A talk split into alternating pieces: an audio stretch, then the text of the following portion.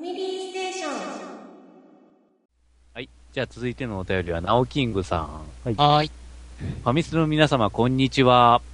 こんにちは。えー前回の配信で最新ハードでどれがいいかのメールを読んでいただきありがとうございました。はい。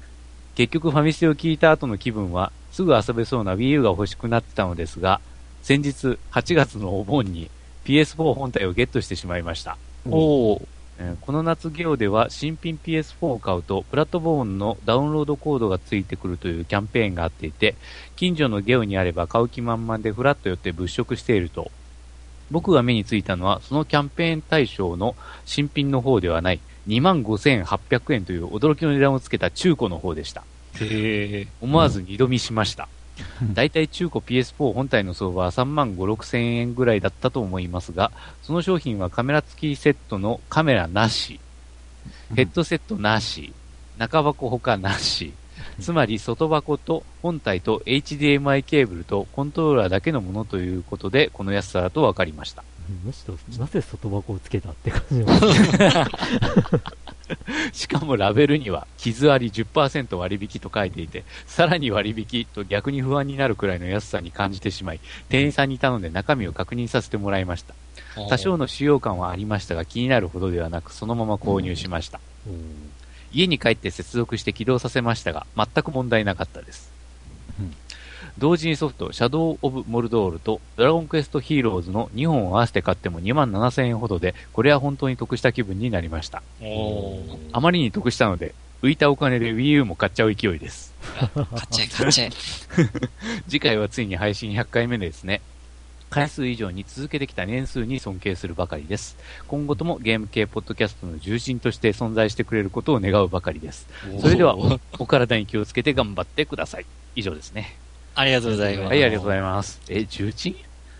まあ、まあ、長くは続けてるかなっていう。ん まあ、来年で10年になりますけどね。10年。重鎮かどうかは、皆さんのご判断に お任せします。うんえー PS42 万5800円中。へえ、安いなうん。うん。PS4 ね。うん。あれ、まだユッキーはいくらで買ったんだっけ、え、あの、発売されたばっかりで、定価で、はい。定価が、えーっと、3万9000円。あ、違う。あれは違うな。うんいつだったっけな？これは、あら、3万9800円やったっけ？うん。なんか4そうだよね万は切ってたような感じ ?3 万はします。9980円か。そうだそうだ。それから5000円、あの、10月で割り引いたんだよなっていう。うん。値下げして、そうそうそうそうそう。だから4万円で買いましたよね、確かに。でも中古でも3万5千円ぐらいするんだ。そうね、今まあ、あの、いろいろ見てますけど、だいたい3万円とかそんな感あじですね。そっか、新品自体が今さ値段下がったから中古も下がったんか。まあそういうことでしょうね。ああ。まあそれでも3万円か。ええ超掘り出し物ですね、これ。うんうんまあ、さっきも突っ込みましたが、なぜ、なぜ外箱 なせめて中箱があればって感じが あするんですけど。外箱だけうん買った気分になる。違うか。うんまあ、僕、クリンクは PS4 はまだ手に入れたいと思うソフトがないなあっていう感じですね。確かに俺も新しいハード買って一番遊んでねえの PS4 だおー。な。うん。Xbox One の方がまだやってるぜ、みたいな。おー。うん。なんか、あれなんですよね。Xbox はソフトはまだいいのに、うん。ね、日本での扱いが、すぎる感じが。もうちょっとちゃんと、あの、反則しろよという感じなんだけど。まあ反則がね、あの、諦めてたっていうところが、360の途中で諦めてたっていうところがあるんで、あいやいや、そんなことはねえよと思うんだけどね、360もいいマシンですからね、非常に。よくよく考えたら、サンド、なんだっけ、Xbox One の CM って見たことないなと思って。うん。うん。PS4 とか Wii U の CM 見かけるのに、うん、やっぱ反則諦めたのかなと。いや、だから今さっき、の言葉で。さっき言った通り、360の途中で、その、Xbox 広報の、えー日本支部が解体だかなんだかなったとかなんとかって話があって、で、あのー Xbox、えーなんだっけ、あの、Xbox で配信していたゲーム紹介、番組とうん。か。あれも途中、途中というか、ね、あのーまだ360元気な時にもう最終回を迎えてうしまったん。りとか して、まあ、最近復活をニコニコ動画とかでしてますけど、うん。あ、そうなんだ。はい。へえ。あ、なんだっけ、Xbox インサイドイ。ンサイドか。インサイド Xbox か。おー。うん。だからまあ、ちょっと、あの、最近結構、イベントとか始めてたりしてますね。ちらほらと。ただ、テレビ CM とかは売ってないかなって感じがしますが、うんいいハードなんですけどね。うん。そう。うん。まあ、ソフトだ PS4 が悪いわけではなく、ない。うん。どっちもいいハードだよっていう気はするんですけど、うん。まあ、今のところは、その、なんだろうな、PS4 だけで遊べるゲームでちょっとやりたいってソフトがない。うん。あの、Xbox One でしか遊べないフォルツァシリーズとかあったんで、うん。Xbox One 買ってますけど。ですね。あー自分、その2つとあと Wii U 持ってないですけど、その3台の中で言ったら、まあ、うんマリオメーカーに惹かれるか、惹かれてんで、買うってなったら、今のとこ Wii U が有力かなっていう感じですね。うん。うん。PS4 と1の方は今のとこソフト、うん、惹かれるものがないんで、そうだね。Wii U は、やっぱスプラトゥーンとマリオメーカーで結構盛り返してるような気がするな。うん。でも他のメーカーのゲームはどうなんですか ?Wii U は？他のメーカーはね、サード。うん。サードパーティー？うーん、まあ正直、目立ってはいないですね。ああ。うーん、まあその辺が、なんか任天堂の、ね、悪い癖というか、下手な部分かなとは思いますけどね。まあもうちょっと作りやすい環境を提供してうん。あげればいいんじゃないのかなっていうような気もしますね。その、他社、サードメパーティーには、その、ね、Wii U ならではの、こう、機能を使うことを強要するとか、うん。っていう噂話も聞くので、うん。例えば DS とかだったらタッチ操作を必ず入れれ入れないといけないとか、うん。なんかそういう、あの、縛りがあるという噂を聞くので、うん。うん、そういうの取っ払ったりしたら面白いんじゃないかなとは思うんですけど、うん、どうもようわからんね。保守的なのか何なのか。うん、わかんない。うん。でも、まあ前々から言ってる通り、任天堂のソフトが好きな人は Wii U 買って損はないです。まあね。ああ。うん、そらそうだね。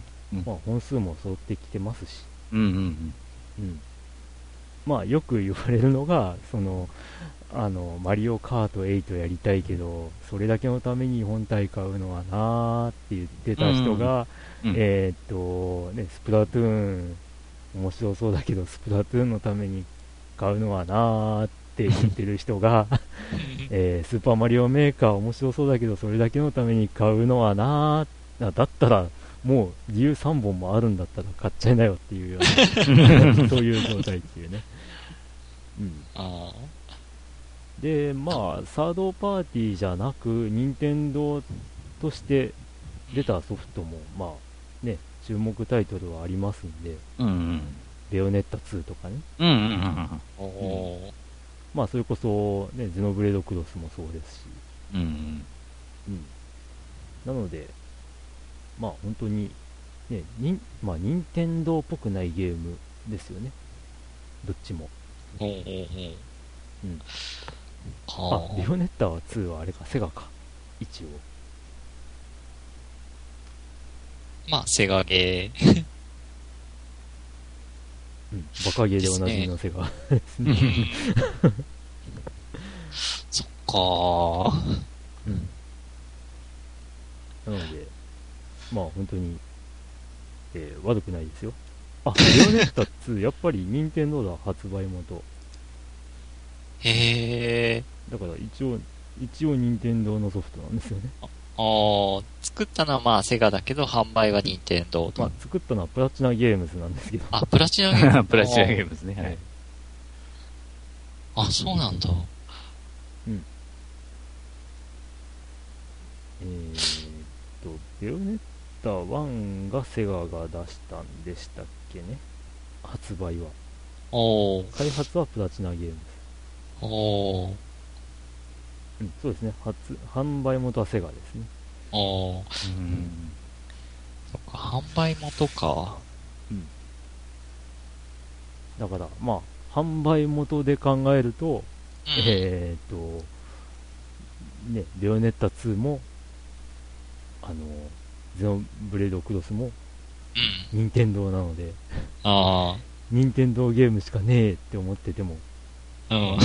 こんなゲームもあるよという。ああ、そっか。任天堂が代わりに販売してるってことか。うん。まあ、Wii U、今乗りに乗ってますんで、うん。いいんじゃないでしょうか。ああ、なるほど。そっか。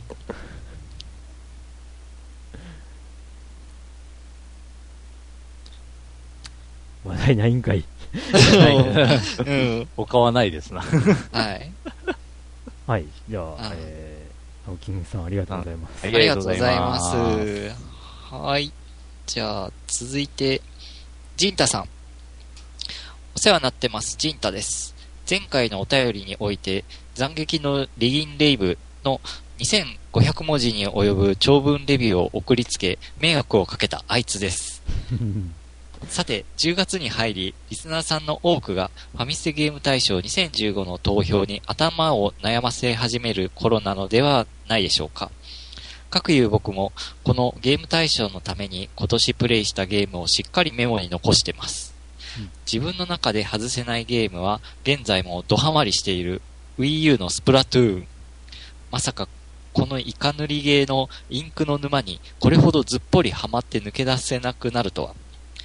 気づくと総プレイ時間は460時間を突破。僕の30年以上に及ぶゲーム人生でこれほどの時間を費やしたゲームがかつてあったでしょうか？いや、絶対にない。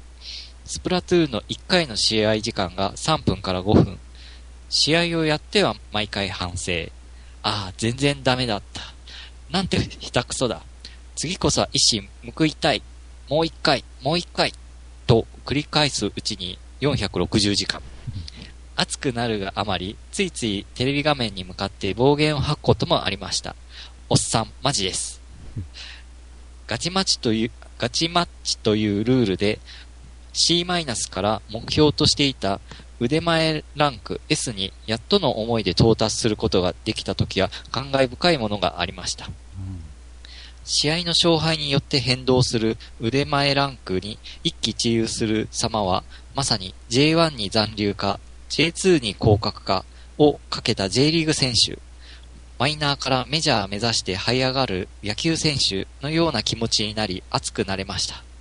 ファミステゲーム大賞において、このスプラトゥーンがメタルギア5、マリオメーカーなどの競合にどれくらい前線するか楽しみです。ファミステのお三方もドハマりしたゲームは多々あるかと思いますが、一番時間を費やしたと思われるゲームタイトルは何でしょうか？ぜひとも語ってください。費やした時間もおおよそでいいので教えてくださると転げ回って喜びます。最後に恐縮ですが、自分の番組宣伝をさせてください。秘密基地全員集合、よろしくお願いします。おかげさまで配信開始から1年を過ぎました。長寿番組であるファミステさんに倣って末永く続けていけたらと思っております。それでは今後の更新とファミステゲーム大賞を楽しみにしてます。ということで、ありがとうございます。ありがとうございます。え秘密基地全員集合の陣太さんですね。はい。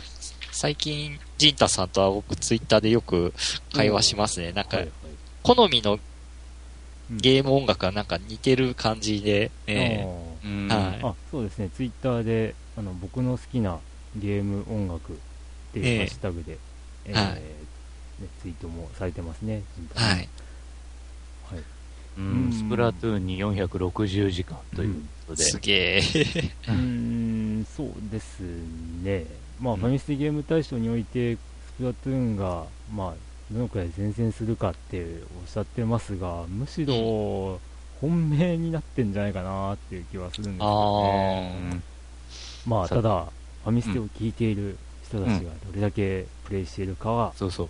うん。どうかなっていう感じも Wii, Wii U を持っててプレイしてるかどうかは。うんああ。そこ難しいところですね。で、時間を費やしたと思われるゲームタイトルは何でしょうかと。うんこれはあ実は結構前のファミステでも話してはうんいたはずなんですけど、けど、うん、改めて思い返してみるとどうでしょう。自分はもう、あれですね。ドリキャス版のファンタシースターオンラインですね。時間はちょっともう覚えてないですけど、相当プレイしましたね。睡眠時間削って。うん。僕、クリンクは前話した時にも話したと思うんですけど、多分、サカツクシリーズああ。で、えーうんまあ、その中でもサカツク04かなっていうところですね。で、これは、あの、えーオープニングで、オープニングというか、近況でも話したんですが、うんクリアをした覚えがないんですよ。ほう。う。うんじゃあなんで長くやってるのかって言ったら、まずロードの回数とロード時間の長さ、うん それと、えーっと、あの、やってはやめ、えー最初からやり始めてはやめっていうことを繰り返してるっていうほことですね。う。うんん。差がつくって、まあゲームの性質、性質上ですね、えーと、選手の成長度合いとかって忘れちゃうと、なんかどうすりゃいいんだろうっていう風になっちゃうんですよ。うん。うん。なので、あの、長らく遊べてない時間とかがあると、最初からやり直すかっていう気になっちゃう。ええうんあただ、それ考えると、まあ、サカスク04はまだ親切な方っちゃ方かな。うんあのーまあ、成長させるメニューが、だいたいチーム練習っていう感じになるんで、えっ、と、それ以前の、えー、サカツク3とかになると、えー一人一人設定を細かくしちゃったりするはずなんで、うん、そっちの方が、なおさら、あの、めんどくさいんですけど、うん。うん。で、うん。シリーズ合わせると、一体何時間プレイしてんのかっていう、何百時間はやっぱ行くんだろうなとは思うんですけどね。ほう。100、200どころじゃなく、うんうん。まあシリーズ通してってことなんですけど、えっ、と、04だけになるとどうなんでしょうね。100何十時間とかそんな感じかもしれないですね。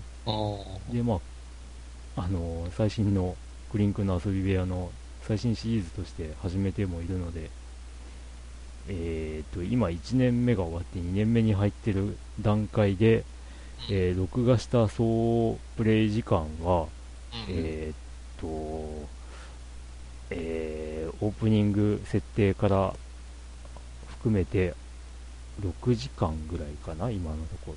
ほう。うん。うんもうちょいいくかな ?8 時間ぐらいかなうん。8時間で1年ですからね。ほう。8時間。時間かかりすぎるだろうっていう。うん、しかも1年目は超面白くなかったっていう、うん、うん。そんなんですかね。うん。ユッキーは、あー自分はね、うん結局そのかけた、単純にかけた時間で言えば、うん艦隊コレクションは、やっぱ結構2年間やってたので、おそらく3、400時間は絶対、まあそのゲームのためだけ言ったらかけてるかもしれない。うん。まあだけど、普通にあの、コンシューマーのゲームで言ったらやっぱ一番多分時間かけてるのはスカイリム。あーこれは、これはさすがに200時間は絶対いってるはず。うんうんううんん。三国志とかは？ん？やってないか。三三とか国志はやってい。ないやっ。てない三国無双は結構やるけど、うんそんなに時間かけないしね。うんうんうん。うん。なるほど。ああ、そっか。じゃあ、ファイアーエンブレムの、イフはどうなんだい？あ、イフはちょこちょこやってるけど、うんあんま進まん。ああ、そう。ちょこっとその合間にやろうかと思うんだけど、結構、うん。合間でも途中までしか進まんし、うんうんうん。そのステージのね。うん。うん。で、そうなるとなんか、たびたびその、離れていくと、なんかこいつまたやっぱり、あの、そ育てるのかどうなのかとか、そういう、うん。あの、あれがまたわわからんことになってきて、うーんっていう、なんかあんまりやる気が起きんな、みたいなことになってる。うん。うん。うん、なるほど。まあ、そうですね。まあ、いつか機会があれば、この辺も、まあ、募集かけたりとかうんし。てもあ面白いかもしれないですね。うん皆さんどうですか？っていう。一番長くプレイしたゲームうん募集と。まあ、実はあの、ね、僕最近秘密基地全集合さんでやってらっしゃったんですけどね。うな ん。で、まあ、このお便りをいただいてたんで、あえてそっちでは僕は話さなかったんですけどね。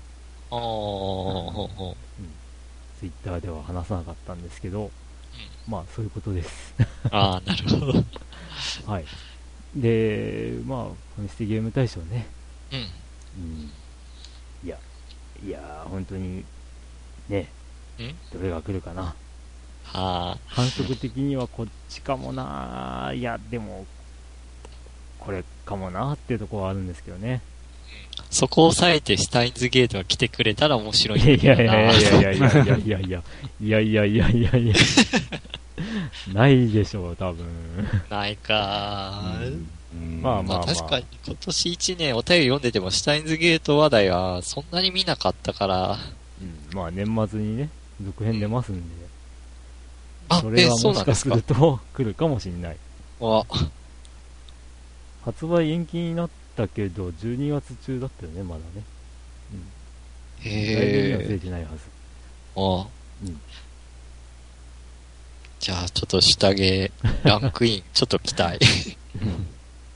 まあ、元のシュタインズゲートではなくなるかもしれないけどね。あというところですね。はい。陣太さん、はいありがとうございます。ありがとうございます。ありがとうございます。はい。えー、じゃあ、どんな時も牧原メーカーさん。お、久しぶりや。はい、えー、最近はマリオメーカーの話題で持ちきりで、ニコニコ動画でもその関連の作ってみた動画を見るとやりたくなります。Wii U 購入の話はマリオメーカーをやるためでしょうか？んまあ私は龍が如くをやるために PS3 を買ったんですがね。というわけで続けてこの話題です。牧原が如く維新。1 年ぶりに帰ってきましたファミステの龍こと牧原です。えーさて、今回レポートするのは龍が如く維新です。これは去年の PS4 の、えー発売と同時に出たソフトで、えー PS3 版も出てます。私がやったのは PS3 版です。そういえば PS4 も10月1日から5000円安く34,800円になりました。うん。えー今回の龍が如く維新は龍が如くの歴代のキャラクターを歴史上の人物に置き換えているというファンにとってはこのキャラがこの人物になっているんだという楽しみもあります、うんあと、えー最近の龍が如くで俳優さんそのままのグラフィックで出ているキャラはえー竹内半平太が、高橋克典、過去特命係長、えー近藤勇が船越英一郎、過去2時間ドラマの帝王、小涼、あ桜庭ななみ、過去三菱地所となっています。えー主人公は坂本龍馬で龍が如くの主人公、桐生一馬のグラフィックになっています。ゲームの内容は幕末の混沌とした時代に龍馬はある事件がきっかけで、えー今日の人斬り集団新選組に入隊するえ坂本龍馬が？そしてえそしてその事件を追っていくうちに時代を動かす出来事に巻き込まれていくという龍が如くのおなじみのストーリー展開となっています。龍が如くといえばバトルですがバトルスタイルが素手一刀刀？うん、えー銃。で刀と銃の両方の乱舞というスタイルを使い分けます、えーそして龍がご如くといえばスポンサーのお店がそのままゲームに出てきますがさすがに江戸時代ということで今回は少ないですはた花丸うどん寿司三昧、ワタミ。いや、ワタミはちょっと無理があるんじゃないかと思ったあなた。えーもっと無理がある店が出てきます。その店の名は、ドン・キホーテ。かっこひらがな。さすがにゲームやってて吹き出しました。えーこのように時代背景とともに、このゲームならではの遊び心満載でとても楽しめました。えーちょっと後悔したのは、福山雅治の龍馬伝を全部見とけばよかったことですかね。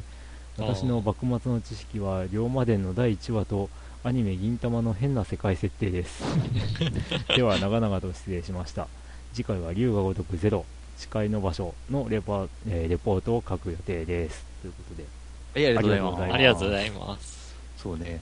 龍馬が新選組に入隊って、なんだって。あれ？えーっていうどういうこと？っていう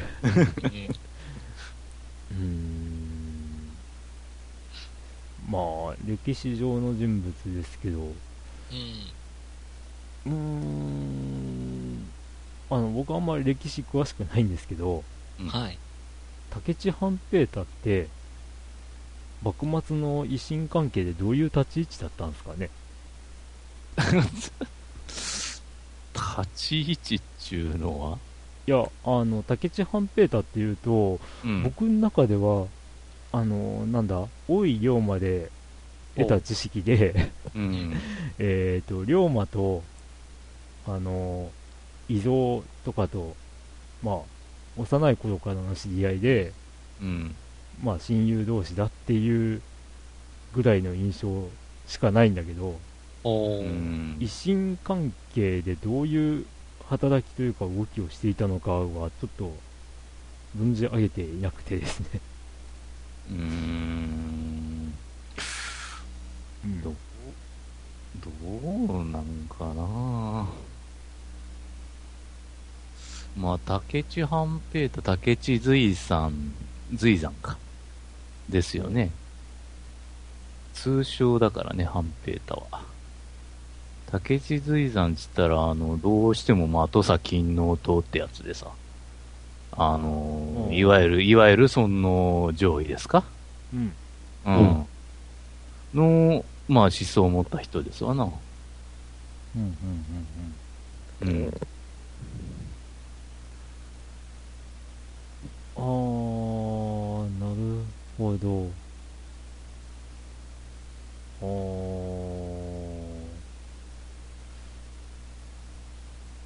うーんそれぐらいしかまあ知らんが。僕はここで初めて名前知りました。歴史は本当弱いんで。うーんその上位運動の中心的役割を担ったうん。へえう。うんんいやあそうなんだ いやなんかあのーななんて言うんだろう新選組中心の物語とかでもうん。あんま出てこないよなっていう気がするんですけどあ、この、竹内竹地半平太。うんほうほうね歴史的にはどうだったんだろうね そのえっ、と、存在感というか、うんそういう部分っていうのは、やっぱあれなのかな。龍馬とかが存在感として大きすぎて、あこう影になっちゃった的な感じもあるんだろうか。あ、ああ、なるほど。でも、尊王攘夷と、まあ、龍馬とし、あれ？どうなんだっけ？対立関係になるのかね？まあ、龍馬、龍馬はそういうあれではなかったよな。うん。まあ、龍馬は革命うん。派。だから、え、でもどうなんだろう？ん？あ、でもどうなんだろう。尊王攘夷ってことは天皇側？まあ、天皇だけど、うん、結局その、うんまあ、外敵は撃てということで、うん、まあそうだよね。うん。あ、じゃあ、どうなんだろう。思想的には、龍馬と近しいといえば近しいのかな？まあ、もともと龍馬もそういう考えやったらしいけど、うんうんうん。結局、あのー勝海舟とかそういうのにあって、うん。うん。というのはまあそうね。聞くけど、うん。まあ、詳しい方。ケリーさん。ああ、そうです。さっき、うんこの、この辺歴史詳しい。ぜひ、えーっと、そうですね。まあ、この辺りの話になると、あの、僕の中では山本正幸という、えーアニメソングをよく歌っている方の、うん。えー歌で、えーっと、あ、なんだっけな。えーっと、明治維新シンフォニーだったっけなっていうそ、曲が、歌があって、それが非常に好きです。えー、そそんな歌があるんだはい。あほほで、龍が如くは相変わらずやっぱり我々はしていないでも、一番最初のはちょっとしましたよね。なんかあの、と。あれはやったうちに入るのかね。かなり昔ですけど。ぼつった内容だし。うん。あ、そっか、一般には公開してないか。あの、うんプレイしてみた編は、遊んでみましたがって話はあしましたうんが、実はやってたんですよね。でも、で、序盤、チュートリアルがうん、長くて、うん、全然盛り上がらなくて、うん お蔵入りっていう はい。そんな回もありました。えねえまあ、龍が如くゼロは、あの、あれです。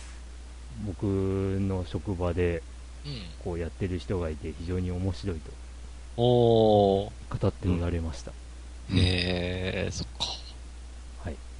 はい。はい。以上です。はい、はい、以上です。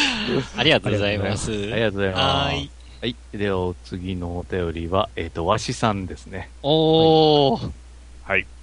久しぶり。え今年の流行語は、スーパーひまわり食品担当の本田圭佑です。希望。係。え？これって何？だろう。ーパーひまわり？スーパーひまわりって、実在するスーパーが、なんかないか。あー、ちょっとネタがわからないです。すいません。ドラグーンさん、クリンクさん、ヨッキーさん、こんばんは。どうもご無沙汰しております。わしです。うん前回の投稿がゲーム大賞の時でしたので、遅れましたが、明けましておめでとうございます。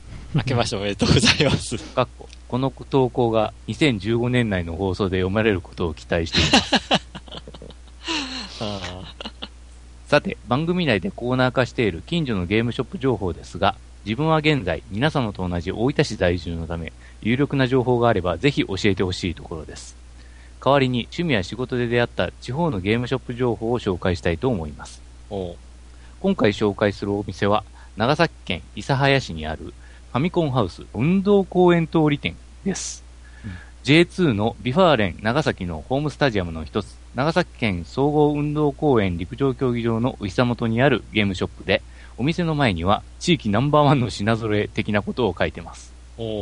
実際の品揃えについては、皆様訪問の上、ご自身の目で確認いただきたいのですが、お店の半分はカードコーナーやプラモコーナー、もう半分は過去のメジャー家庭用ゲーム機のソフトがほどほどあるといった感じです。なお、セガハードについては、任天堂、ソニーハードに比べ、圧倒的に少ない品揃えでしたが、一応存在は確認できました。なお、今年の4月に訪問した際は、ちょうど某 CS 番組で挑戦していた PS, あ PS の iQ を購入しましたが、PS ソフトは全品半額だったため、お求めやすい値段となっていました。来年も無事に大分トリニータが J2 で戦えることになった暁には、お三人もぜひ、アウェイ観戦のついでに訪問してみてはいかがでしょうか。バイ、ワシ。ということで、で。トリニータ。ありがとうございます。ありがとうございますトリニータ、うん。トリニータ、来年 J3 かも、という。怖い。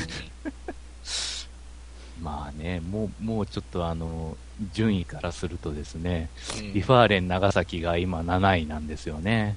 勝ち点あ57ー。で、我らが大分トリニータは勝ち点38の21位。あちなみに最下位は？22位の栃木 SC です。ー だから2番目じゃん。ということは、あと、今シーズンは2試合残してますけれどもこの2試合で22位になったら自動降格。21位だと、あの J3 の2位との入れ替え戦へ。うんああ、それもそれで怖いな。しかしね、よ、よく見ると、あのーまあ、大分トリニータ、あの、順位表を見てるんですけどね、はい。大分トリニータって、その、えっと、ここまで8勝18敗14分けなんですけど、得失点差はね、マイナス8なんですよ。ほう。でねうん。あのー、20まあ、最下位の栃木 SC がマイナス21。で、お20位の SC 岐阜がマイナス28なんですね。で、で、17位から19位のチームがだいたいマイナス7とかマイナス8と同じような点数で、で、おー16位の横浜 SC なんか、マイナス26なんですよ。へえ。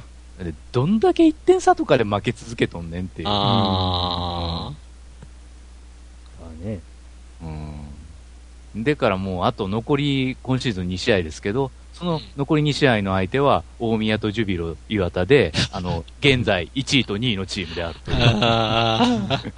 ももう絶望的です。う、ノーフューチャーですね。ー。もうなんか、む無理ゲー状態というか。これで、勝っても、まあ、うん20位になることはちょっと難しいという。ああ。ひー。うん負ければ自動降格も、うん。まあ、あり得るナビスコカップで優勝したあの頃が懐かしい。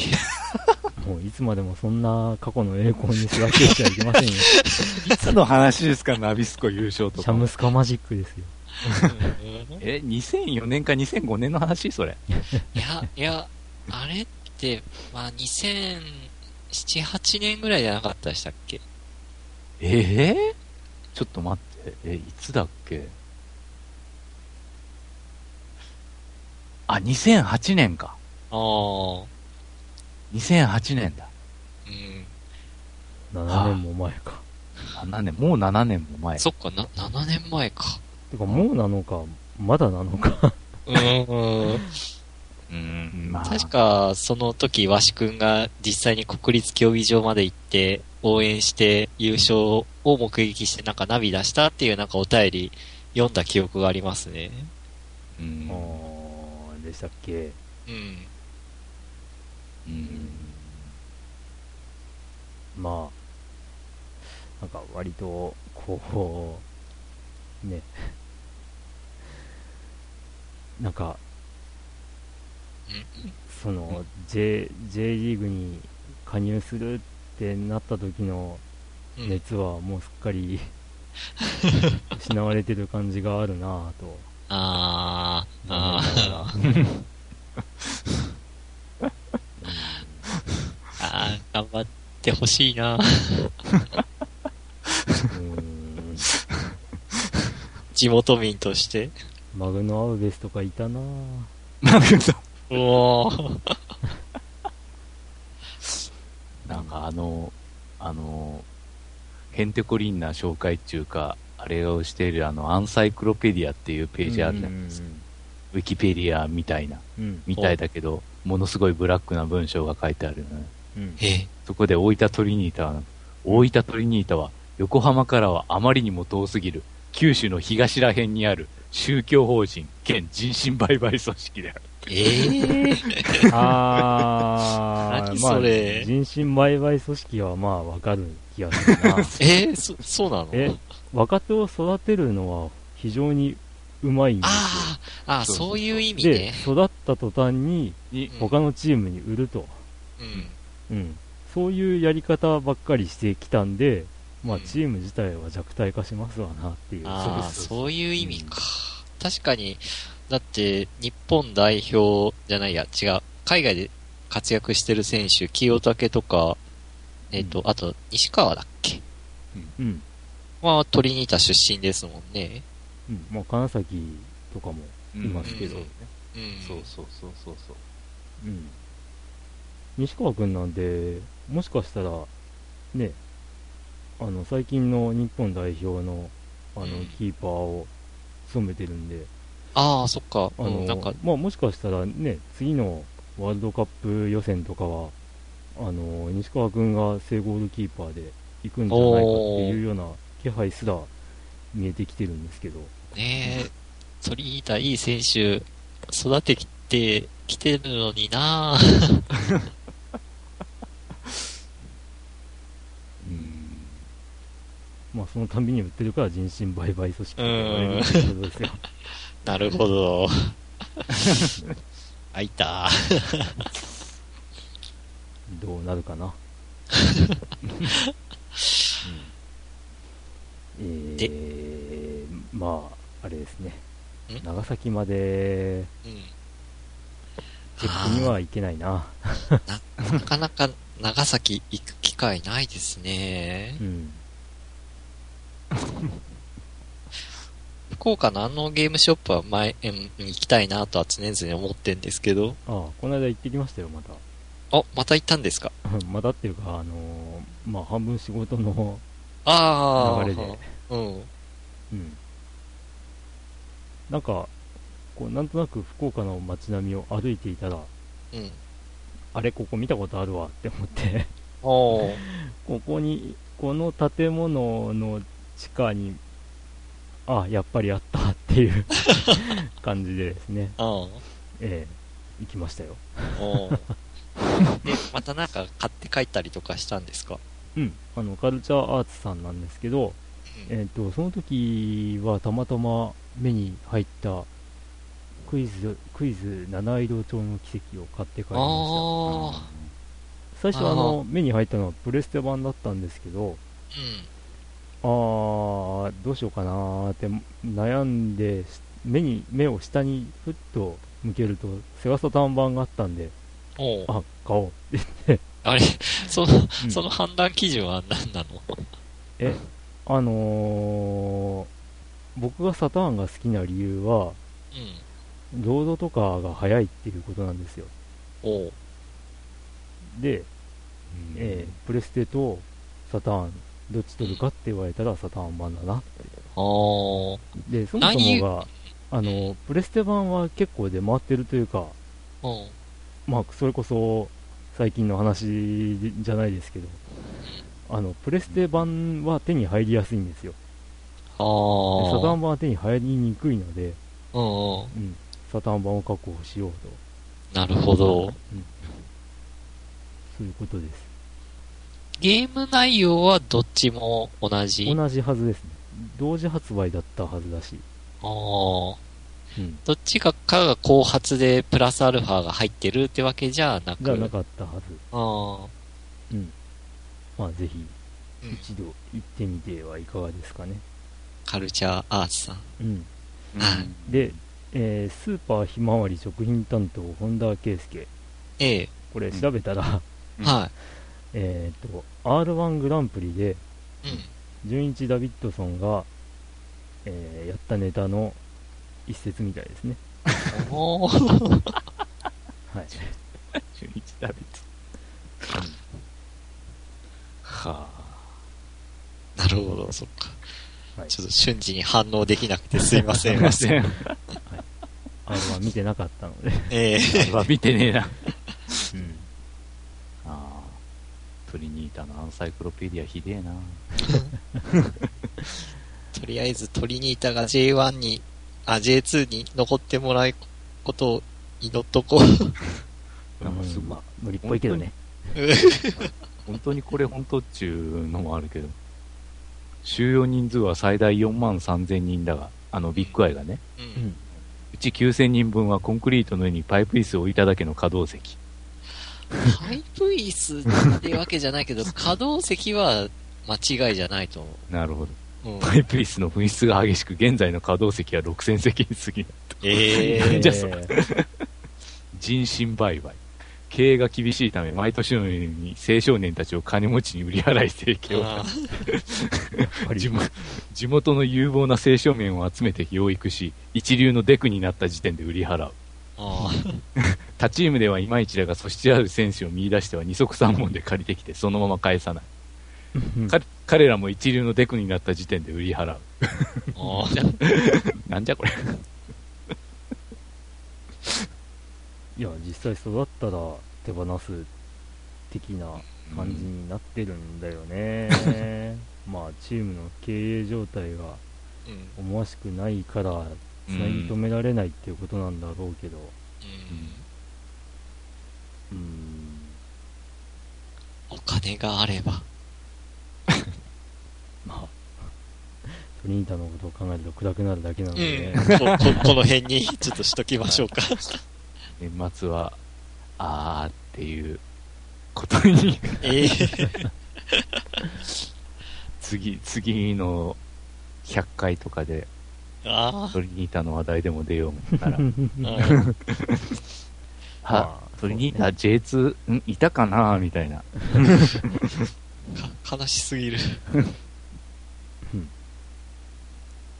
はい。はい。というわけで、ええはい。明日ありがとうございます。ありがとうございはい。はい。これにて、今回のお便りコーナーは終了。終了。はい投げ。ないな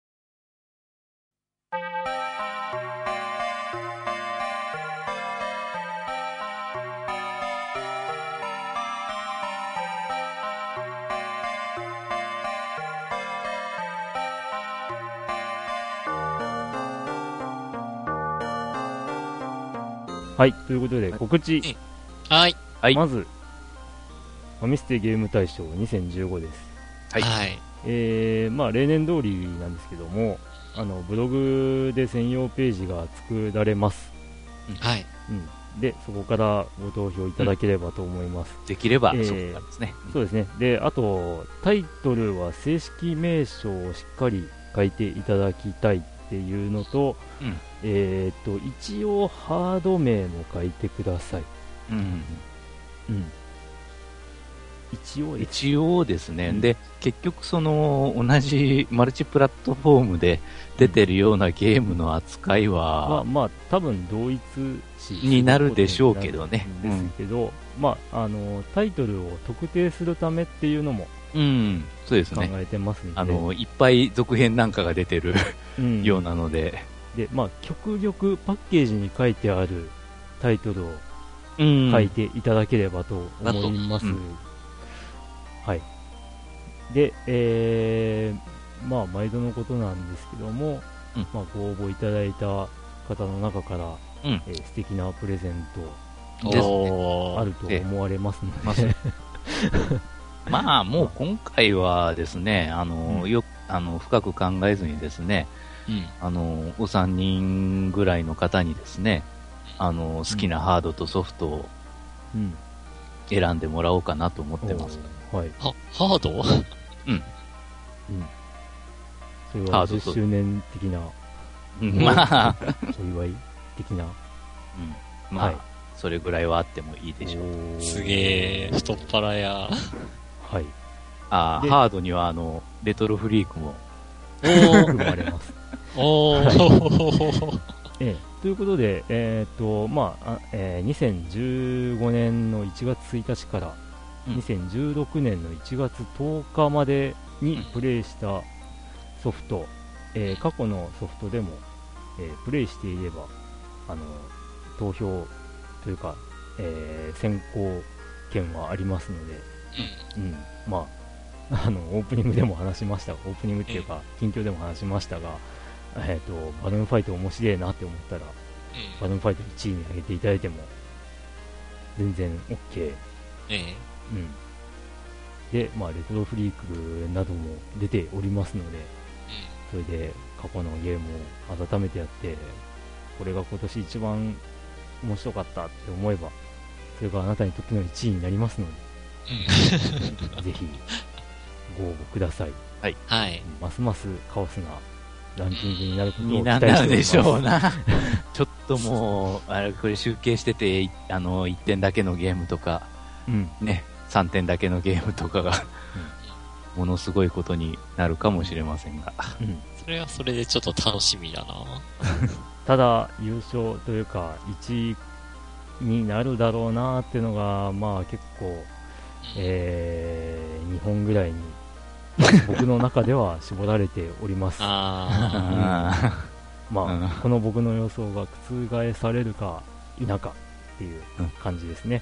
はい。えー、まあ言ってみればね、墨がどうとかっていうゲームか、えー、ね、30周年のあれを作っちゃう的なのが、まあ、僕の中では、どっちが1位になるかなって感じーなんですけども、なるうん。でも意外とね、あの、なんちゃら5が1位になるかもしれない。なんちゃらファイあ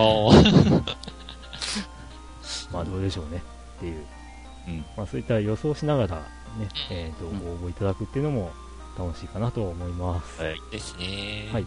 それと、はい。次回、予告。ついに第100回です。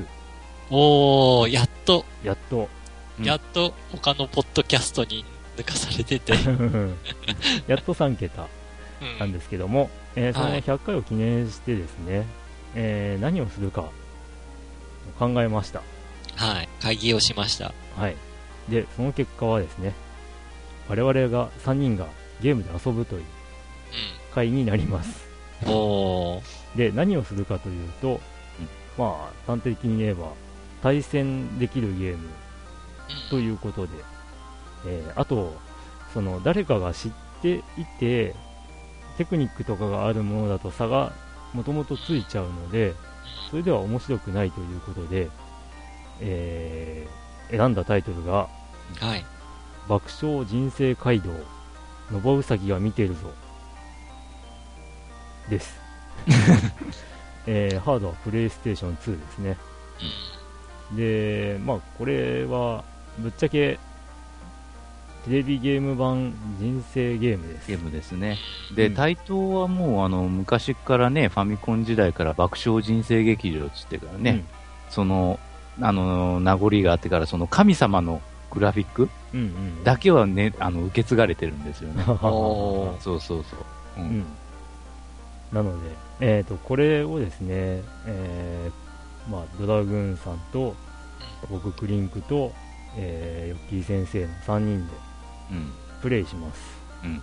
で、えっ、と、ノーカット版を、あのーまあ、クリンクの遊び部屋番外編的な感じで、ニコニコ動画で、えっ、と、録画したものを配信します。えー生放送はしません。録画したものを配信します。うん録画はちょっと、まあ、そう、生放送はちょっときついよね。うん、で、えー100回はですね、お便り基本的に読まないことにします。うん。うん。うんあの、なんと100回やって初になると思います。そんな回あーまあが。、読むかもしれないんですけど、ああの、基本的には読まないっていう読まない。その代わり？その代わり？ええその代わりに、うんそのこのゲーム、えー最終的に順位が出るんですけど、うん。3人の中で誰が1位になるかを予想をしていただきます。で、えー1位を当てた方の中から抽選で、抽選で、えーまあ1名か何名か、うん。わかんないですけど、よ。に、えー何かプレゼント。何かをプレゼントと。おー。何かをですね。何かをですね。うん。まあ僕の使いかけの、あの、えーゲオ特典だった、新女神転生4の消しゴムとかね。微妙すぎる。え？ーと、なんかそこでな、またそのゲーム対象と、うーん。いや、別に同じようなもんでもいいんですけどね。うん。まあ、100回は一度しかないので、まあそう、まあ、何か、うん。何かね、特色をつけたいところだけど。おそらく豪華になるであろう。うん。何かが当たりますので、おえーまあぜひ、あの、誰が1位になるかをご応募いただきたいと思います。はい。えーっと、で、専専用のページを作っていただくことになると、ドラグーンさんには負担になるのではないかと思うので、いや、そんなには負担ないと思う。ない、言いましたね。あ はい。ということで、えーじゃあ、あの、100回のゲーム対決、えー誰が1位になるか。まあ、そうですね。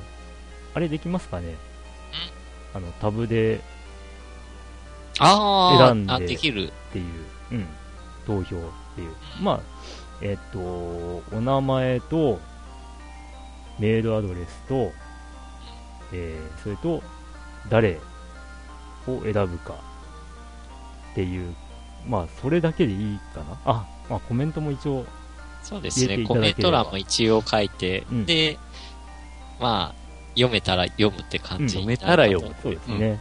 あのーまあ、せかせかしたゲームではないので、途中でそういったメッセージを読むこともできるかもねという感じでやります。で、はいえーっと、100回の放送は、それを、まあ、多分フルでは出せないので、うん。えーまあ、編集した形で、ダイジェスト版を。えーうん、放送すると思います。うんフルバージョンは、フルバージョンはニコニコ動画の方で。えーまあ、見ていただければと思いますので。はい。ということで、第100回はそんな形になりますので、ええ。まあちょっと、投票期間短いかもしれないんですけども、うん。まあぜひ、あー、うんそうだな、締め切りは一応、ままあブログの方でえーはい発表しましょうか。ですね。はい。ということで、はい。えーぜひご応募ください。お待ちしておりますんで。いはい。ということで、はい。えーいよいよね、年末もさせてもらってまいりましたが、もうね、あと2ヶ月切りましたからね、今年も。ねもう今年もそんな。うん。もう、年賀状とかぼちぼち考えないといけないのかなとか。ねうん。まあ、下手すると、えーファミステの、えー普通の放送は今回が最後、あ今年、今年はですね、あになるかもしれないあ、ねので、ね、えーっと、どうですかね。まあ、年末年始はお決まりのパターンの、ね、ゲーム対象などがありますので、うん。まあ投票お待ちしてますんで。投票いただいて、はい。うんまあ、本当にね、えーと、このゲームを選んだのは、はっきり言って、あの、企画のパクリなんですけど、まあ、知ってる人は知っている、知らない人は知らないので、まあ、深くは言わないでおこうかな。うん。まあ、しかし、あー昔の、あのね、本当にファミコン版の爆笑人生劇場は、うん。よう遊んだですけどね。まあ、ただ本当、あのー時間がめっちゃ、やっぱかかるっていうのが、一つの、あれでしたね、ネックでしたね、遊ぶとおー。うん。でから、まあ、や、やってさ、結構、その、最後まで進めるんだけれども、うん。なんか最後の方になるとね、あの、お金の計算がなんかめちゃくちゃになってきてね、うん。あの、だ、誰が本当に1位なのかっていう、これ本当なのっていう、うんその数字が出たりするんで、うん結構うさんくさくはあったけど、まああの僕もね、えーっと実際にはプレイしてなくて、うん。この爆笑人生街道、のばうさぎが見てるぞっていう、うん。まああのまあ、最後の方の展開はかなりカオスみたいなので、うん。うん、本当に誰が1位になるかっていうのは、あのもう運要素しかないので、あ うん。ー自分が人生ゲームって言ったら PC エンジンの悠々人生っていうゲームと、うんあ、と、いただきストリートいただきストリートは人生ゲーム実ゲームじゃなくて、もモノポリーでしょ、あれはどっちかいうと。あ、あれそうなんだ。うん。ってなると、やっぱ PC エンジンの悠々人生か。っていう記憶がありますね。まあ僕はスタンダードな非電源系の人生ゲームですけど、うん。あ、ボードゲーム？ええ。そうそう。あの、ルーレットを回してああれも今バージョンがいろいろあるっていうね、うん。話で、そうそう。うそん。の違うバージョンっていうのもやったことがないんだけど、うん、まあそんな我々がどんな人生を送って どんな結末を迎えるのか。お楽しみに。はい。ということで告知はおしまいです。はい。はい。はい。ということで、まあ、今回も随分長くなっちゃいましたな、うん、はい。ええ。配信はいつになることか。あ うん。はい。まあ頑張って編集します。あ、はー い。はい。もう、はいいろいろ準備しときます。えあの、フォームとかは。はいはい。ということで、えええーっと、もうエンディングもサクッと終わろうと思いますんで、はい。。えええーっと、まあ、ぜひ、100回の予想と、うんえーゲーム大賞へのご応募、よろしくお願いします。よろしくお願いしま。ますはい。ということで、まあ、その100回の投票の締め切りは、あの、ブログで確認していただいてですね、まあ、はい次回まで、はい皆さん、はい、皆さん、さようなら。さようなら相変わらず終わり方が。ぐだぐだや。